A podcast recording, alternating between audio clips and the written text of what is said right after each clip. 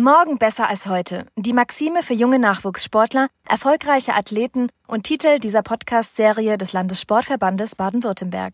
Als Dachorganisation der Sportselbstverwaltung in Baden-Württemberg ist der Landessportverband die gemeinsame Interessenvertretung von rund 3,8 Millionen Mitgliedschaften in seinen insgesamt 96 Mitgliedsorganisationen. In monatlich erscheinenden Episoden wollen wir dir die Welt des Sports näher bringen und durch zusätzliche Inhalte deinen Blick für den Sport schärfen. Präsentiert von Die Ligen Multimedia. Stellen wir euch gemeinsam mit Sportlern, Trainern, Ehrenamtlichen und Vertretern aus Politik. In diesem Sportcast Insights und exklusive Neuigkeiten rund um den Sport und die Athleten im Südwesten vor.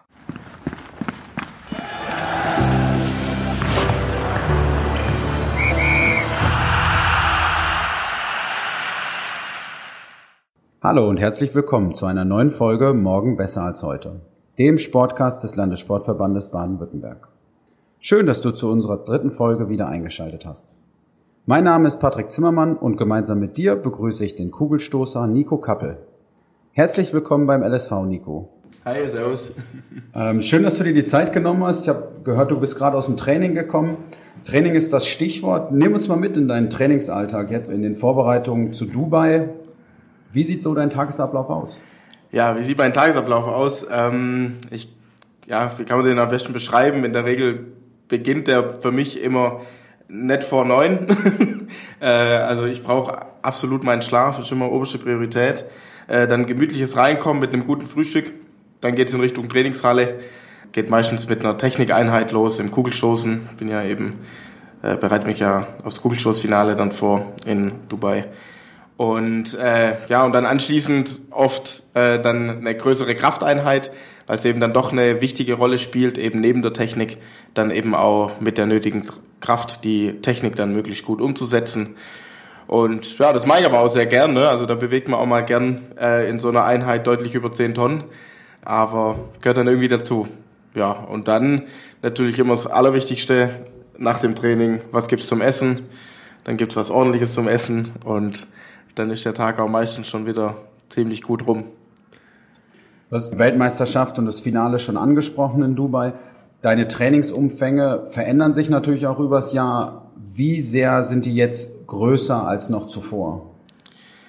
Hm, also jetzt im Hinblick äh, auf die Vorbereitung auf Dubai ist jetzt nicht so, dass ich da jetzt deutlich mehr Umfänge habe wie in den äh, wie jetzt in der Wettkampfphase davor. Also klar, man hat jetzt schon noch mal im Speziellen in der Vorbereitung jetzt auf Dubai, jetzt in den letzten, sage ich mal, vier, fünf Wochen und die nächsten drei Wochen noch, da ist, da ist es schon so, wenn man eben keine Wettkämpfe gerade macht, dass man dann eben den Umfang mal ein bisschen hochschraubt.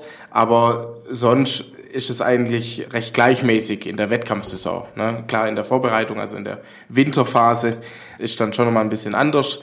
Da sind dann auch beim Kugelstoßer die Umfänge ähm, dann nochmal ein bisschen, bisschen größer, was ja nicht unbedingt unsere Lieblingsbeschäftigung ist, wenn wir dann mal im Kraftraum acht bis zwölf Wiederholungen machen müssen. Äh, weil wir natürlich als äh, Kugelstoßer eine absolute ähm, Explosiv- und Schnellkraftsportart sind und dementsprechend natürlich auch so trainieren. Deswegen, ich sage immer so schön, äh, wenn ich mehr wie 400 Meter laufen muss, dann brauche ich ein Sauerstoffzelt, ähm, weil ja eben mein, mein Bewegungs... Äh, ja, mein Bewegungsportfolio im Kugelstoßring ja maximal 2,13 Meter sind, äh, weil das der Durchmesser ist und das Ganze dann eine Dreiviertelsekunde. Das Ganze mache ich sechsmal bei der Weltmeisterschaft und dann gehe ich wieder nach Hause. Also für nicht mal ganz sechs Sekunden Sport trainiere ich ein ganzes Jahr. Also hört sich eigentlich äh, völlig bescheuert an, aber so ist es tatsächlich. Dementsprechend dann eben immer die, die Trainingsumfänge dann eben so, jetzt im Hinblick direkt auf der Vorbereitung, dass eben wenig Wiederholungen sind im Kraftbereich, aber natürlich ziemlich viel Gewicht und das dann natürlich immer mit maximaler Geschwindigkeit. Wenn du das klassifizieren müsstest in Prozenten, wie viel Prozent das eine, wie viel Prozent das andere ist, könnte ähm, man das so einfach festlegen? Ja, ich würde immer sagen, so Technik ähm, in der Woche macht bei mir ja 30 Prozent, ähm, dann 40 Prozent ist das Krafttraining und die restliche 20 bis 30 Prozent ähm, ist dann nochmal alles drumherum, also Beweglichkeit, ähm, Physiotherapie, äh, ja, Verletzungsprävention, Sprung, Sprint, solche Geschichten. Wir haben über das Training schon gesprochen und über deine Affinität zum Ausdauersport. Gibt es irgendeine Lieblingsübung, die du im Training extrem gerne machst? Und analog dazu gibt es eine Übung, wo du sagst, ne, auf gar keinen Fall. ja, also Lieblingsübung. Ähm, ich mache alles eigentlich gern, wo, wo man ordentlich Gewichte draufladen kann. Also sind Kniebeugen, Bankdrücken. Ähm, das mache ich immer wieder gern. Das sind also gehören zu meinen Lieblingsübungen. Übungen, die ich überhaupt nicht gern mache ist zum einen das ganze Thema rund um die Beweglichkeit, ah, weil das einfach meine absolute Leidenschaft und Stärke ist. Ist ja meistens so, ne, was, was man gut kann, macht Spaß, was man überhaupt nicht kann, macht überhaupt keinen Spaß. Gibt es eine Trainingsübung, wo du sagst, die ist total ungewöhnlich, wo der Zuhörer sagt, ach guck mal, sowas machen die auch? ja, ich glaube, da gibt schon so ein, äh, so ein paar Sachen. Also wenn man jetzt überlegt, bei mir, muss man ja dazu sagen, dass ich ja kleinwüchsig bin und mit meinen 1,42 oder 1,41, nicht, dass ich Matthias Mister, meinem Kollegen, jetzt auf, den, auf, die Füße dreht, weil er legt immer Wert drauf, dass er ein bisschen größer ist als ich und ich glaube, er ist 1,42 und ich sage halt immer zu ihm, ich bin 1,41, aber vielleicht bin ich auch inzwischen größer, ich weiß es nicht. Aber wir lassen ihm das mal, haben wir halt einfach, also anatomisch bedingt, so ein paar Schwächen ähm, gehört auch die Hüfte dazu, dass wir so ein bisschen Hüftdysplasie haben und so. Und das heißt, zweimal die Woche für 20 Minuten muss ich immer ziemlich viel für die Hüfte machen. Das heißt, ich stehe dann irgendwo an der Wand, wo ich so einigermaßen fixiert bin mit der Hüfte und dann spreizt sich ein Bein so im rechten Winkel äh, nach rechts dann auch ab und macht dann quasi da eine Bewegung mit dem einen Bein, wie wenn ich über eine Hürde drüber steigen würde. So kann man sich eigentlich vorstellen. Ne? Also nimmt das Knie vorne nach oben, geht dann zur Seite weg mit dem Knie, dreht dann das Knie nach vorne ein und äh, in, in gleichermaßen geht die Ferse nach hinten weg, um den dann wieder hinten aufzusetzen. Also ich glaube, es gibt keinen Kugelstoßer, der die Übung sonst macht, aber ich darf und muss sie eben machen, eben äh, für die Beweglichkeit in der Hüfte und ich weiß ja, für was es dann gut ist, weil wenn mir das dann ein paar Grad mehr Beweglichkeit bringt im Kugelstoßen, dann merkt man das halt auch gleich in Zentimeter dann in der Weite. Bezogen auf das, was du zum Training gesagt hast, stellt sich natürlich auch die Frage der Motivation. Wie motivierst du dich jeden Tag aufs Neue? Ähm, ja, wie motiviert man sich? Also ich bin Gott sei Dank ein Mensch, ja, den man leicht motivieren kann ähm, der schnell irgendwie dann sich selber so ein Ziel setzen kann und äh, das dann eben dann auch selber anpacken kann. Ähm, ich glaube, das hilft mir im Sport wahnsinnig viel, vor allem eben auch in der Individualsportart, wie es meine ist. Aber eben für die tägliche Motivation, ich glaube so, dass ja, das Wichtigste ist tatsächlich immer so dieser Wettkampfgedanke. Ne? Also für mich ist es einfach das Größte zu sehen, dass ich mich mit allen anderen Kleinwüchsigen auf der Welt die sich dazu entschieden haben, Kugelstoßen zu machen, messen kann und, und zwar mit meinesgleichen. Ne? Also die haben alle, die sind alle kleinwüchsig, gibt keine Ausreden, gibt keine Vor- und Nachteile. Jeder hat die gleichen Bedingungen und jeder versucht eben die Kugel möglichst weit wegzustoßen. Und das ist so für mich schon in meinem Jugendalter oder in meinem Kindesalter, als, als jetzt die Paraleichtathletik oder das Kugelstoßen noch nicht Teil meines Lebens war, sondern ich noch Fußball gespielt habe, war das schon immer so äh, das Größte für mich. Ne? Das war immer so 14.30 Uhr mussten die Hausaufgaben vorbei sein. Äh, das war oberste Priorität, egal wie weit die Hausaufgaben waren. Ich war auf jeden Fall dann fertig mit den Hausaufgaben. Ähm, und dann ging es eben raus mit Kumpels auf den Sportplatz, Fußball spielen oder was auch immer. Und da macht man ja auch immer kleine Wettkämpfe mit seinen Kumpels und so weiter. Und das habe ich schon unglaublich gern gemacht. Und dann eben das sehen zu dürfen und das auch gesehen zu haben, dass ich mich eben auch mit meinesgleichen messen kann, das war dann für mich Motivation genug und auch einfach zu sehen, wo, wo, wo sind meine Grenzen, wie weit kann ich kommen, was, wo kann ich überall, was gibt's für Stellschrauben, was mache ich anders als Kleinwüchsiger, wie jetzt vielleicht auch der normal große Kugelstoßer. Das ist auch immer so eine ganz wichtige Frage für uns im Training und dann auch immer die Frage zu stellen, warum mache ich das jetzt anders? Hat das Gründe der Anatomie und der anderen Hebelverhältnisse oder mache ich das mache ich es besser aufgrund Hebelverhältnisse oder Anatomie oder mache ich schlechter? Entweder weil ich einfach eine Pfeife bin oder eben aufgrund der Anatomie. Und das immer rauszufinden, da dran zu bleiben, da sich äh, dran entlang zu hangeln, das ist für mich schon Motivation. Wie sehr spielt auch die Unterstützung von Familie und Freunden eine Rolle, diese Herausforderung zu bewältigen und auch deine Ziele, die du steckst, zu erreichen? Ja, also natürlich eine absolut äh, sehr, sehr wichtige Rolle. Ähm, also ich glaube, auch das trägt natürlich maßgeblich zur Motivation bei und auch äh, beim Weg, ähm, dann die Ziele erreichen zu können. Natürlich zum einen die Familie, die äh, mich da immer unterstützt, egal ob es meine Freundin ist oder auch meine Eltern, die immer bei vielen Wettkämpfen dabei sind, auf der ganzen Welt, die damals schon in Rio dabei waren, in London, die jetzt dieses Jahr auch mit nach Dubai kommen.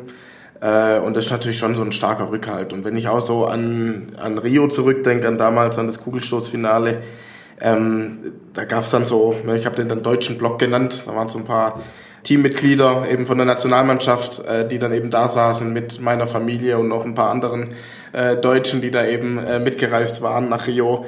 Äh, und das, das war auch so mein Haltepunkt. Ne? Also wenn ich mich gefreut habe oder wenn ich im, im Kugelstoßring Emotionen gezeigt habe, dann war immer so der erste Blick in diese Richtung mit der Emotion, weil ich mich da einfach auch entlanghangeln konnte. Ne? Und das ist das eine natürlich, wenn, wenn man sich freut und wenn es natürlich gut läuft, aber es gibt natürlich auch Phasen, wo es nicht so gut läuft oder wo vielleicht auch mal was zwickt. Ähm, und da ist natürlich auch, da sind natürlich auch die Freunde und die Familie unglaublich wichtig, weil die eben dann auch einen den Rücken stärken und sagen, komm, es wird wieder und vielleicht den einen oder anderen Tipp noch haben, ähm, wo man dann vielleicht auch oft sagt, ach, pff, damit fange ich jetzt nichts an, aber irgendwann pickt man sich dann doch ein paar Sachen raus und denkt, oh, das, dem könnte ich mal nachgehen oder oh, das wäre doch mal eine Option. Das ist schon unglaublich wichtig und auch ähm, das Team und auch die Trainingsgruppe trägt dann natürlich auch wahnsinnig viel dazu bei. Ne? Jeden Tag, ich sage immer, wir sind wie Arbeitskollegen, ne? wir sehen uns alle jeden Tag in der Halle, machen alle das Gleiche. Fällt uns natürlich dann leicht, ähm, auch dementsprechend über die Themen zu reden und ähm, uns da gegenseitig zu pushen. Ich habe ja auch das Glück, dass ich zu keinem in direkter Konkurrenz stehe, sondern ja der einzige kleinwüchsige Kugelstoßer hier in Stuttgart bin ähm, und dementsprechend dann eben das, das, das tolle Trainingsumfeld dann eben auch nutzen kann mit den Trainern und aber auch mit den ganzen anderen Athleten, die ja hier sind und das sind wir schon eine große Familie und das macht richtig Spaß und ja, auch das motiviert und pusht einen jeden Tag aufs Neue. Wie sehr spielt da auch der offene Umgang mit dem Parasport eine Rolle bei dir? Also wir wissen um deinen Spitznamen Bonsai, den du dir selbst gegeben hast. Kannst du uns ein bisschen mitnehmen, wie das entstanden ist? Ja, also ähm, wie, wie ist das entstanden? Also der, der Spitzname Bonsai, der kommt ganz ursprünglich von meinem Trainer Peter Salzer, der eben dann, ja, der, der kannte irgendeinen aus früheren Zeiten, ich weiß gar nicht, aus Studium oder Trainingsgruppe, irgendwoher, der eben auch ein recht eine recht kleine Person war und der wohl so charakterlich und so recht ähnlich zu mir war. Und den haben sie damals auch Bonsai genannt und dann kam der eben auch auf diesen Spitzname Bonsai. Ja, mir gefällt der Name auf der anderen Seite. Also da hat er dann auch gleich gesagt, außerdem passt der super zu dir, bist relativ klein und aber trotzdem nicht der schlankste. Äh, deswegen passt es ganz gut. Also äh, für alle, die mich jetzt nicht sehen, also ich bin ja 1,41 Meter groß, wiege 70 Kilo ähm, bedeutet es so ein BMI von knapp über 35, also quasi klinisch tot. Ähm, dementsprechend hat es eigentlich da immer schon ganz gut gepasst. Und ja, der, der Spitzname hat sich ziemlich schnell durchgesetzt. Und wie gesagt, mir, mir gefällt er. Ich finde, äh, das, das passt einfach zu meiner Person. Ich kann mich damit gut identifizieren. Und das jetzt irgendwie als Necken zu bezeichnen oder als ähm, Diskriminierung oder so, also finde ich da absolut daneben. Also ich finde es immer wichtig, generell auch in dem Parasport, ne, äh, also mache ich das ja auch ziemlich viel, dass ich ja da sehr offen damit umgehe und auch viel über mich selber lache. Da habe ich natürlich auch viel von Matthias Messer gelernt glaube ich einfach, dass es wichtig ist für jede Person in der Gesellschaft. Ne? Jetzt hat jeder seine Stärken und Schwächen. Ähm, das ist ganz klar so. Der eine ist groß, der andere ist klein, dass ich kein Basketballer werde. Mein Gott, damit finde ich mich ab. Du hast eine Brille. Als Brille, als Brillenträger wird man nie Kampfpilot. Das ist so. Auch so blöd es klingt, ne? Ich bin da immer sehr vorsichtig. Ich habe mal bei einem Vortrag, habe ich mal einen direkt drauf angesprochen, da sagt er, ja stimmt, habe ich probiert. Also genau, äh, genau äh, getroffen, war mir dann eher unangenehm. Aber so ist doch tatsächlich. Und wie gesagt, hat jeder seine Vor- und Nachteile, seine Stärken und Schwächen. Das eine sind die körperlichen, das andere sind die persönlichen. Ne? Der eine redet gern mit Menschen, der andere ist eher so der ITler, der gern am Computer sitzt. Und das ist doch auch irgendwie die Aufgabe in, im Kindesalter, in Schulzeit, in Studiumzeit, eben das rauszufinden, was für ein Mensch bin ich, wo gehöre ich hin, was macht mir Spaß.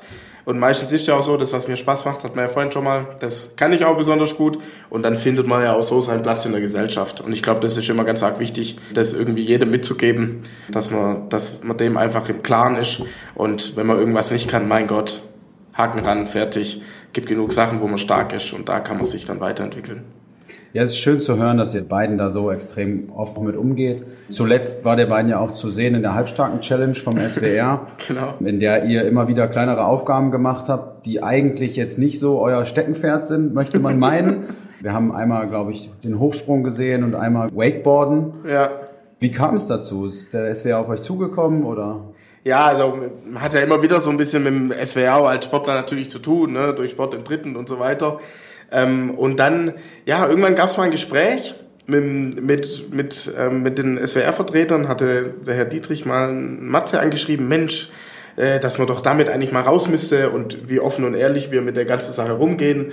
Und das wäre doch eigentlich mal was so für uns äh, oder also für, für dieses gesamte Thema Inklusion und offenen Umgang und Sport und was nicht alles möglich ist, ähm, das irgendwie zusammenzubringen. Und saßen wir damals beim Mittagessen gemeinsam und haben da mal ein bisschen drüber gehirnt und sind dann irgendwie gemeinschaftlich irgendwann mal auf diese Challenge-Idee gekommen. Gemeinsam dann mit, mit äh, Alf Spatschek, der das ja beim SWR jetzt federführend macht.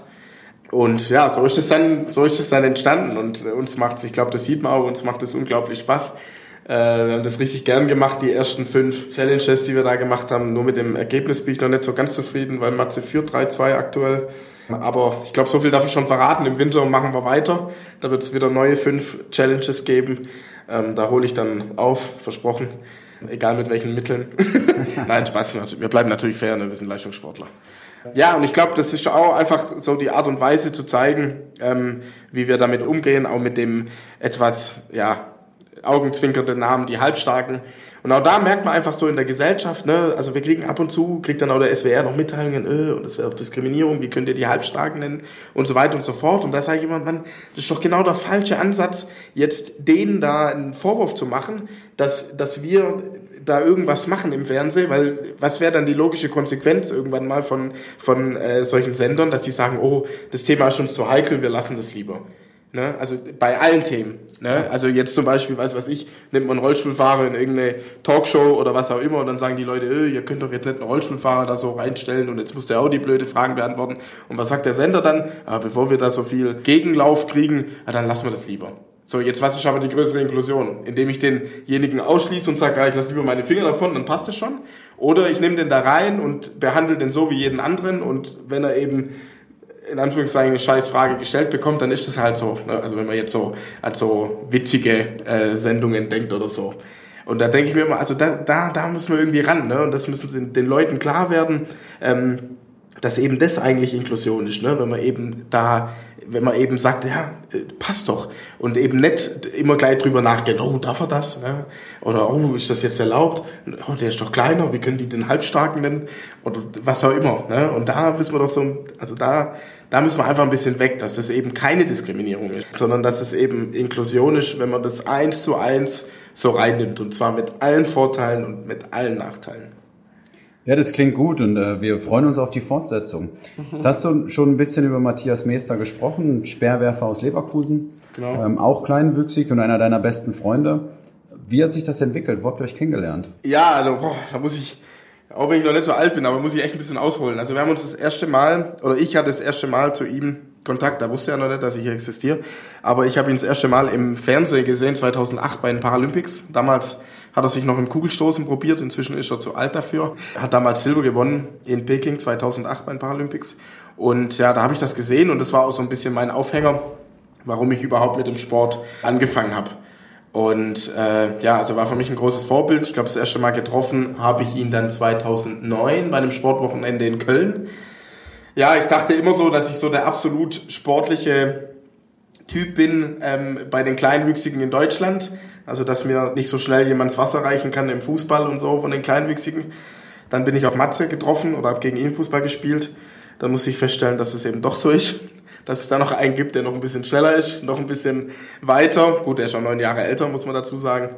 Dementsprechend er aber, ja, mich dann da ganz schön rundlaufen lassen hat und das dann natürlich für mich eine richtig tolle Motivation war. Und ja, dann waren wir so, hatten wir so ziemlich getrennte Wege, weil natürlich er in Leverkusen auch oder in Köln gewohnt hat, ich in Stuttgart oder im Umland von Stuttgart, sage ich mal so.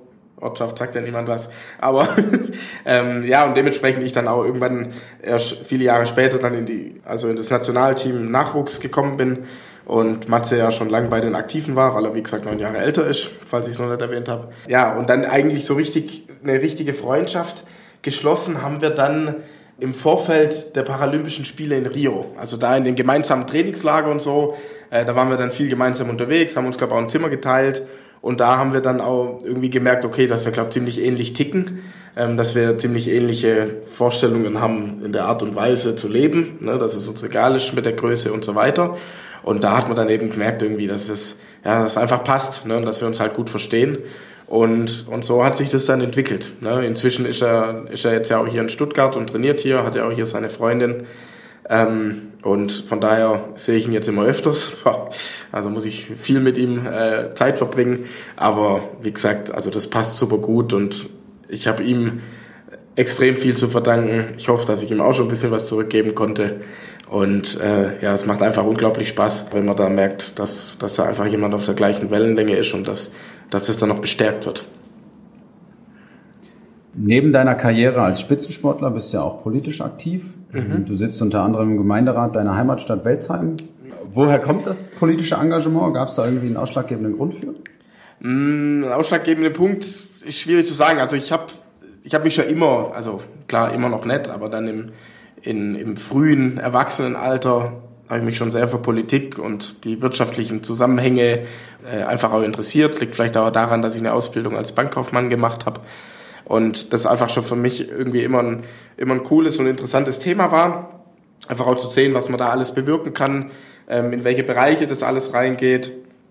Und äh, habe dann irgendwann mal entschieden, nach dem 18. Lebensjahr, Mensch, äh, das wäre doch, also so ein bisschen politisch aktiv möchte ich auch werden. Ich will nicht nur irgendwie nur drüber brutteln, was mir alles nicht gefällt, sondern also ich möchte auch irgendwie was dazu beitragen können und eben dann auch meine Meinung sagen können und dann auch dementsprechend dann auch die Möglichkeit zu bekommen, warum jetzt die Meinung vielleicht nicht so gut ist ähm, oder vielleicht auch dann gesagt zu bekommen, okay, ist eine gute Idee. Also ich sage hoffentlich, dass es so ist, aber manchmal, manchmal dann eben auch, ich sage immer so, der jugendliche Leichtsinn, wenn man dann eben was vorschlägt und sagt, man, das muss doch funktionieren, warum geht es nicht? Und dann eben drei, vier Punkte kommen und sagt, ja, okay, dann geht es halt nicht. Aber dementsprechend zumindest hat man dann dazu beigetragen und äh, diskutiert über die Themen. Und das war so ein bisschen so meine Motivation. Und dann äh, bin ich eben Mitglied auch in der Partei geworden. Also in der CDU, darf man ja hoffentlich heutzutage noch sagen. Äh, und auch ganz bewusst eben. Und dann hat mich damals der Ortsvorsitzende gefragt, Mensch, und ob das nicht für mich auch ein Thema wäre, mich als Gemeinderat aufstellen zu lassen. Das war damals Ende 2013 oder Mitte 2013. Und dann habe ich gesagt, ja, warum eigentlich nicht? Ähm, oder habe dann erst, also habe nochmal überlegt und dachte dann, ja, Mensch, warum eigentlich nicht? Und wenn es klappt, dann komme ich im Gemeinderat und wenn es eben nicht klappt, klappt es nicht. Und es hat damals dann bei der Wahl 2014 bereits geklappt und hat funktioniert und ich durfte dann Teil des Gremiums sein und jetzt ist ja die erste Amtsperiode schon durch. Und die zweite hat jetzt gerade begonnen, bin ich ja wiedergewählt worden. Und mir macht es immer noch unglaublich Spaß. Klar, inzwischen hat sich so ein bisschen die Gegebenheit bei mir geändert. 2014 habe ich zwar auch schon Sport getrieben, aber da war das noch nicht in dem Umfang wie jetzt. Deswegen habe ich manchmal Kollisionsschwierigkeiten mit, mit, mit Termin, dass ich eben an, den, an allen Sitzungen teilnehmen kann und muss dann eben die ein oder andere auch mal sausen lassen, weil es eben tatsächlich anders nicht geht, weil wir auf Trainingslager sind oder auf Wettkämpfen. Aber trotzdem versuche ich darüber hinaus, auch wenn ich mal an der Sitzung nicht teilnehme, es gibt ja auch Fraktionssitzungen, ähm, wo natürlich viel ausgetauscht wird und wo natürlich dann auch meine Beiträge durch andere Parteimitglieder dann eben vorgetragen werden. Ähm, und von daher, mir macht das immer noch nach wie vor unglaublich viel Spaß. Ich lerne auch unglaublich viel fürs Leben. Die ganze Prozedere, die ganze Prozesse, die da in verschiedenen Bereichen dahinter stecken. Und klar, natürlich mein absolutes Steckenpferd oder dafür, wo ich mich unglaublich gerne einsetze, sind die Vereine, äh, die heimatischen Vereine, die eben da in Welzheim und umliegend sind und eben auch alles, was rund um den Sport natürlich passiert in Welzheim. Ja, das klingt sehr aufgeräumt und sehr, sehr weitsichtig, das ist schön. Kannst du dir vorstellen, auch in Zukunft nach deiner sportlichen Karriere politisch aktiv zu bleiben oder das auch noch mehr zu forcieren? Wäre das was für dich? Ja, im Moment ähm, tue ich mich noch sehr schwer mit, mit, mit solchen Äußerungen oder mit, oder mit wo, wo da mein Weg äh, nach dem Sport hingeht. Also grundsätzlich macht es mir unglaublich Spaß und grundsätzlich sage ich auch immer, ich habe bei vielen verschiedenen Sachen, denke ich mir, Mann, warum ist das so? Muss doch nicht sein, ist doch völlig unlogisch. ähm, und versucht dann da irgendwie hinterherzukommen, ist nur immer schwerer oder ist nur immer ziemlich schwer, weil man dann irgendwann mal merkt, wie lang eigentlich der Rattenschwanz da dahinter ist, warum das so ist. Ähm, und trotzdem ist aber oft die Frage darauf, warum das so ist, immer noch nicht beantwortet. Ähm, das gehört auch zur Wahrheit dazu.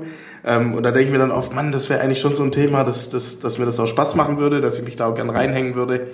Ähm, aber ist natürlich auch, das muss man auch dazu sagen, also ist natürlich auch ein harter Job, ne? weil natürlich immer, wenn man sich für eine Seite entscheidet oder wenn man eine Entscheidung trifft, hat man grundsätzlich auch immer ein paar, die von der Entscheidung nichts halten. Ähm, das gehört einfach in der Demokratie dazu und das ist auch völlig in Ordnung. Es ist auch gut, dass es so ist.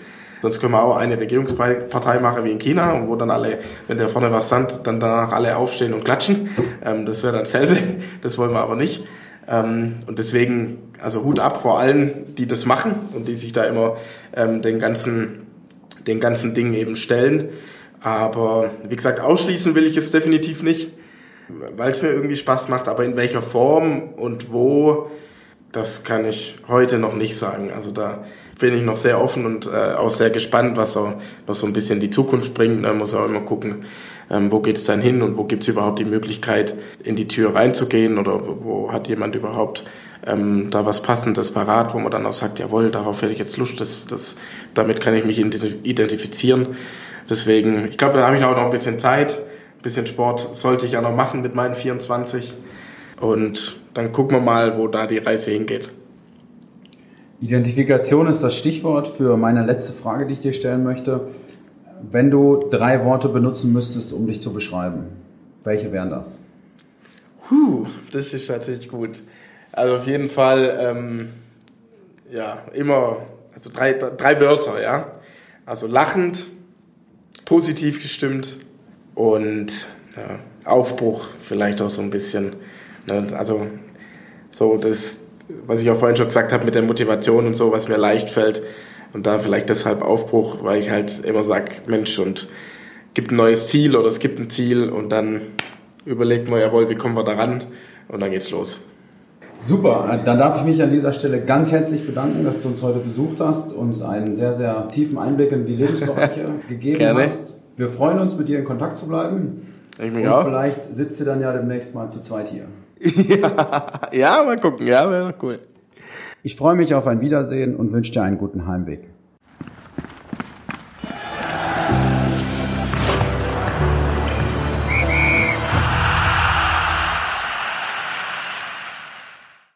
Herzlichen Dank, dass du dabei warst und uns zugehört hast. Mein Name ist Patrick Zimmermann und das war Morgen besser als heute, der Sportcast über den Sport in Baden-Württemberg, präsentiert von unserem Partner Die Ligen Multimedia, der Medienagentur. Solltest du weitere Infos über die Weltmeisterschaft in Dubai und den Kugelstoßer Nico Kappe suchen, findest du diese auf unserem Instagram-Kanal oder in den Shownotes zu dieser Sendung unter www.lsvbw.de slash podcast 3, 3 als Zahl. Wir laden dich ein, uns unter lsvbw auf Instagram zu folgen und einen Blick in die Shownotes zu werfen. Wenn dir die Folge gefallen hat und du mehr zum Sport in Baden-Württemberg hören möchtest, Klick am besten direkt auf Abonnieren in den gängigen Podcast-Portalen deiner Wahl und hinterlasse uns eine Bewertung. Ich freue mich, wenn du beim nächsten Mal wieder am Start bist.